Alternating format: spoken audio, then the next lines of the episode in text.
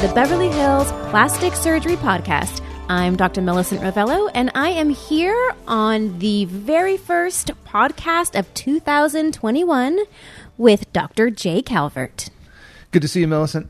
Always a pleasure. Happy to be here to start off the new year with a new approach to the podcast.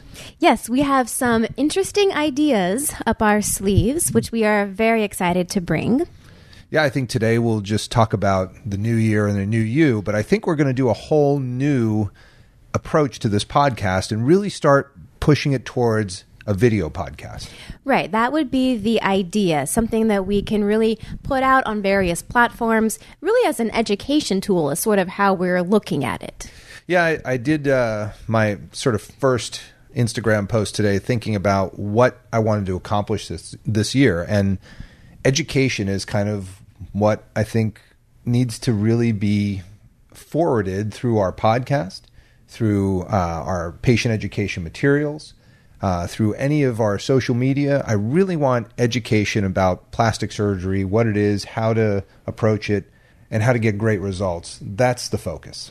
And I think that it is especially critical right now because there is a wealth of information out there, and much of it is disinformation, especially when it comes to plastic surgery, because the rumors and the fallacies and just the plain out lies and marketing that happens in plastic surgery is terrifying. And we can certainly link other podcasts we've done, you know, on like board certification and plastic surgery and various things like that. But yes, the idea of these podcasts is to inform other plastic surgeons as well as mainly the listeners, Of and, course. you know, the the prospective patients on legitimate plastic surgery. it's hard to it's hard to discern what is uh, the true information if there is such a thing. The uh, my patient was just here and she had a deep plane facelift, and she was at two three weeks after surgery, marveling at how great she looks. And her kids said it, and her you know one of the folks around town said it, and she kind of said, "My friends who've had facelifts don't look like this ever." and I said, "That's because they didn't have this type of facelift, and that's a problem when information just gets lumped into baskets." You know, just because Botox gets sold in units doesn't mean that Botox is delivered the same way. No, not at all. And we have a, another podcast we can link to about that as joke. well. Yeah, no, it's it. There is a lot to know about plastic surgery, and certainly, you know, you could go down a deep rabbit hole on any given topic or subject. But hopefully, you know, some of these podcasts will just be helpful to get the basics and the foundation of any given procedure, and then you can start to really ask, you know, the informed questions based on on what you hear. Well, since it is a new year and we think you should work on a new you, what would be your approach if you were just sitting there thinking to yourself, you know what, this year I want to be better looking on December 31st than I am today on January 1st or 2nd, whatever we are now. If you want to really look over the year, how would you, as a consumer of plastic surgery services, products, and, and surgery, how would you approach the year? So that is that's an excellent question. New year, new you. Blah. I hate that expression, but it's very fitting for what we're doing right now. And I think that we have to look at this particular new year, new you moment of time through the lens of COVID-19 because we are definitely very much still dealing with that. And so that puts a little bit of an extra spin on what you can and can't do. Not can't do, but what you can do, I guess is a better way of saying it. So we mentioned this briefly before, but a lot of people are staying home right now. You know, they're still not going into the office, they're working from home. Here in California, we still have mask mandates. Everyone has to wear a mask everywhere they go. So this is really the time to I would say start focusing on your skin.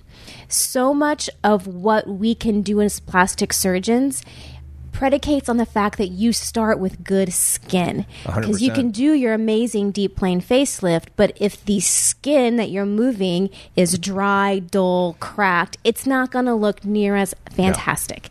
So now is the time. It's winter. You're not getting as much sun. You're staying at home because of COVID. Do those procedures that require some downtime for your skin. So that's going to be the lasers. It's going to be the photofacials. Um, these are the things that I would probably start focusing on in these beginning months. What about uh, if you're planning to have surgery in the pandemic, which a lot of people are, by the way? A way? lot of people are. uh, specifically for the reasons I think we've talked about before Yes. the fact that they're stuck at home, they can't travel, Stuck at home. not spending a lot of money Yep. on anything anyway. And so the people that are uh, able to, you know, muster the, the funds and the time and the effort to do this are doing it because Now's the time. you get, you're wearing a mask. You're doing, you know, you don't have the ability to go into the office, so you're working from home. All those things have led to, you know, an uptick in in sort of facial aesthetic procedures for me, for sure. But even the body procedures Yeah. too. People are doing them because they, they, They can't have the go anywhere. time. They have the time to recover. They're not making those big trips, the vacation trips to Europe or cross country or wherever they were going to go before. So yeah, they have the time and the resources. Yeah, I mean, any, uh, you know, it, it, you you have that sort of. Uh, Kind of push to like, well, this is probably Mm, is the the time, to do time. it. you This is know? the time. If I was going to get a facelift, looks like we should do it. Right. And so that would be the next thing I would be looking at if you have any kind of facial procedures, facelifts, rhinoplasty, brow lift. I would start looking at that in the beginning of this year as well. I would put the emphasis on the skin, give a good six to eight weeks of getting your skin in top shape, and then start transitioning to doing your facelifts, rhinoplasty, face procedures that, again, you can sort of stay home and hide for a little bit while you're recovering. For sure. And, And then- of course, there's always the ultimate excuse. I might have COVID, and then, then nobody wants to see it. 10 days. I, I Let me just- I- I just need 10 to figure days, it I'm out. not sure. I was exposed, so I'm just going to be safe. You know, I'm just going to stay at home. I wouldn't use that excuse. Actually, people would get pretty freaked out. But uh, but I have had people who've done that. I'm pretty sure. I'm pretty I'm pretty sure. sure they have, and that's not a good excuse because you know COVID. uh, It's just it's bizarre to me. Just on a on a side note, it's bizarre to me who gets really sick from COVID nineteen and who gets like the sniffles. It's It a- makes no sense. It's a very odd virus. I, it doesn't it doesn't follow the rules, No, you know? that that is where I think that there has to be some sort of predisposition to the to the disaster version of this disease. Ver, you know, something genetic that we don't know about yet. That we'll find out. You know, it'll come around, and they'll find out that people with you know this Yeah. genetic Right. makeup are the ones that when they get this, and this is why because it sets off this or sets off that. Um, I don't know. It's just it, it it's bizarre to me. But I mean, the mo- the bulk of the people that I know who've gotten COVID nineteen have had the sniffles, the headache, a little bit of fever, kind of a sore throat. Felt crappy for a day or two. I've only had a few people that have gotten really sick, and they they were they were people that were in age ranges and with disease problems Right. that would have The said you sh- expected. yeah that the flu would have been Right. dangerous for them Right. There is a certain cohort of people, certainly, that are expected to do worse no matter what. But we digress. Yes so back to the back to what to do this year because i i Other than don't get COVID. other than don't get COVID, which you really should, you should avoid this at all costs. You know, it's not, by the way, like a lot of people are way, finding out that they've had it already. kind of impossible right It's now. impossible. It's a pandemic.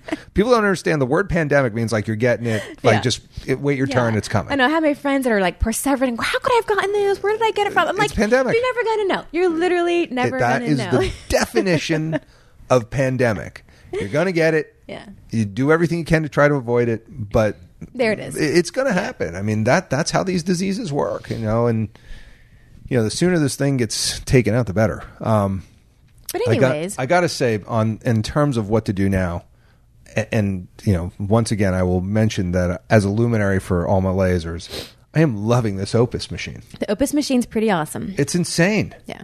It is tightening. It's microneedling. It's shrinking skin. It's yeah. resurfacing. It is a skin treatment that is totally new and different.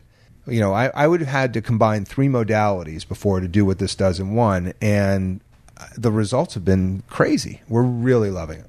So when are you getting yours? February. Mr. I'm New all set Year, up. New I know. I'm definitely doing that. Speaking of. I, not only am I doing that, I'm thinking about some other stuff too. I mean, I, I can't stand what's happening in my face. It is like falling apart in front of my face. It's terrible. I don't know. You got your Botox touch up. You're looking pretty nice. The Botox is good. Thanks. Yeah, good. Kyra nailed that for me. I, Good. I, I just couldn't take it anymore. I was like, you, you have to. I made her come in on Thursday on New Year's Eve to do Just my to do just to do my. Botox. It's an emergency. I mean, I used it as like there was a patient that was coming in. I needed assistance, but I really needed her to You needed inject. Botox. It was just, it was awful. It was getting worse by the minute. So, thank you, Kyra, for the emergency Botox.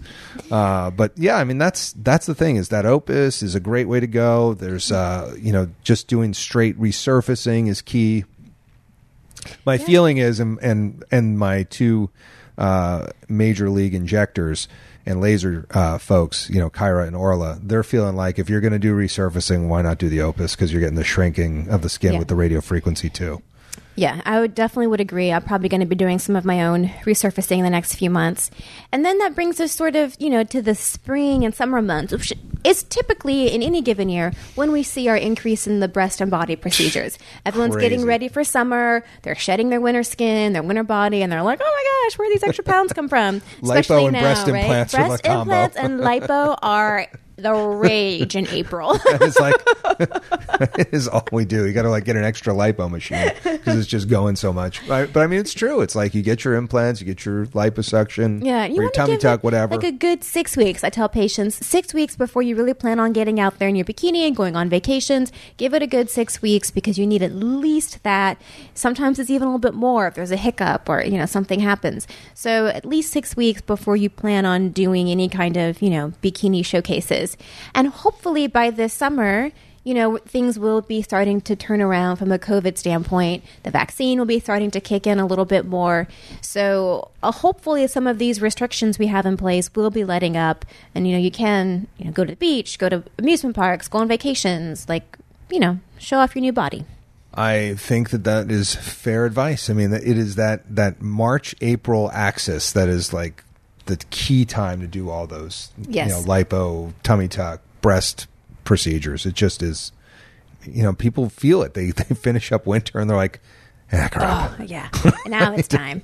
I got to do something about this. It's like, you know, the the gym can do so much, but you know, if you really want to make a, a like a a change, that liposuction, especially I love my laser lipo, but uh, doing all the all the things, the diet, the exercise, you know, focusing on that, but really with the procedure, you can make You a make massive change. Amazing. So if you're even at all thinking about doing something breast, well, mainly breast, breast and body, coming up in the spring or summer, you really want to be at your goal weight. So whatever that is for you, and you have to be realistic about it. Because I have some patients that are like, "Oh, I really want to do this, but I want to lose like 30 more pounds." I'm like. That's great if that's Yeah. realistic. If In you, your dreams. you know, like yeah, that 30 sounds pounds, amazing. like, give me a break. But like maybe 10 is a realistic goal Yes. and that's your natural healthy Yes. body weight. So if you are eating right and exercising regularly and that's just your healthy weight, then perfect. Let's go on and do the liposuction. But really you want to like sort of put in the time and effort, the you know these next few months to really get at whatever your healthy goal weight is and then you'll be a good candidate for your tummy tuck, your liposuction, whatever it might be. And then certainly going into the summer months, that's when I definitely see a lot of my students coming in for things. So that's the rhinoplasties. I see a lot of breast reductions in college students around that time. So it's the kids that have a break from school to do some of these bigger recovery procedures. I do see an uptick in that in the summertime as well. Yeah, like May, June, and the first two weeks of July. Basically, July 18th was sort of the the day that everything. I, I just do so much rhinoplasty. It's yeah. insane. Yeah, that I mean, you it's have like- the same thing. It is like it is rhino pandemic period. It's like nuts, but it's good. I mean, I love good. it. I love doing. You know, I do five, six a week, maybe more sometimes, but that's kind of the the key time, and it just.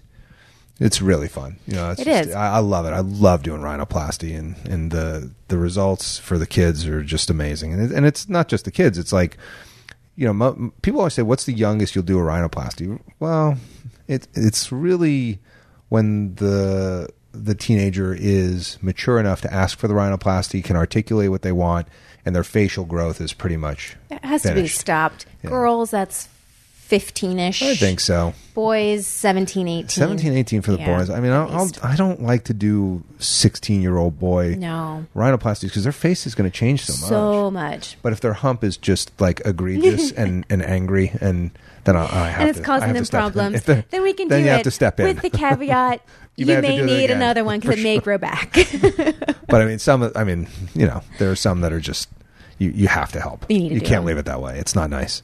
Yes. Well, one other thing about uh, about the new year, new you.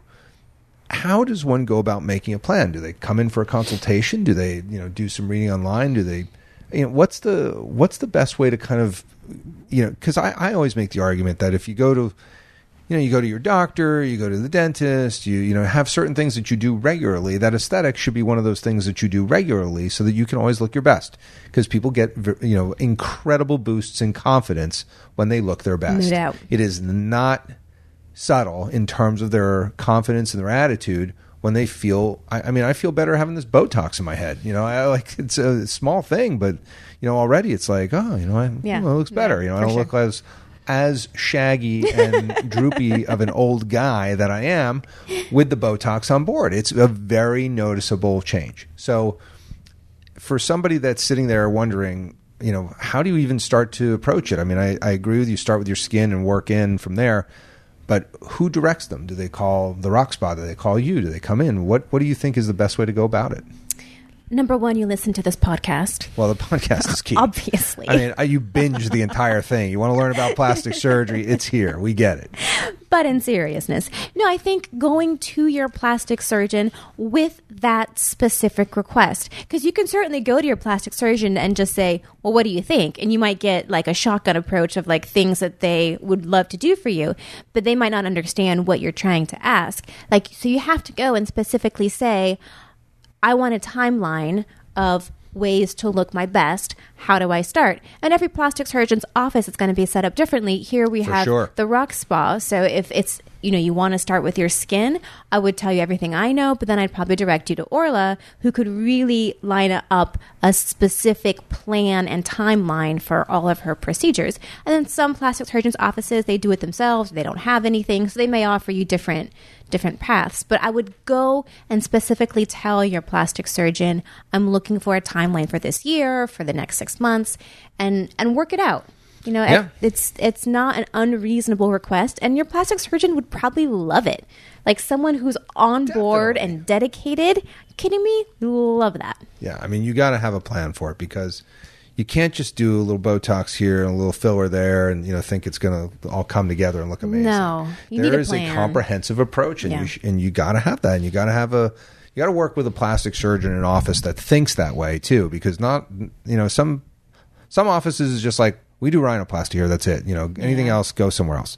Um, you know, we sort of have a you know a one stop shop, and we have different people that do different things, so it's not you know all of everything coming from one person, and that Right. that is also important because how could you possibly be focused on everything and be good at everything? It's just like I, I if I want lasers, I'm having Orla do it. I'm having Kyra do it. They do lasers all day yes, long I agree.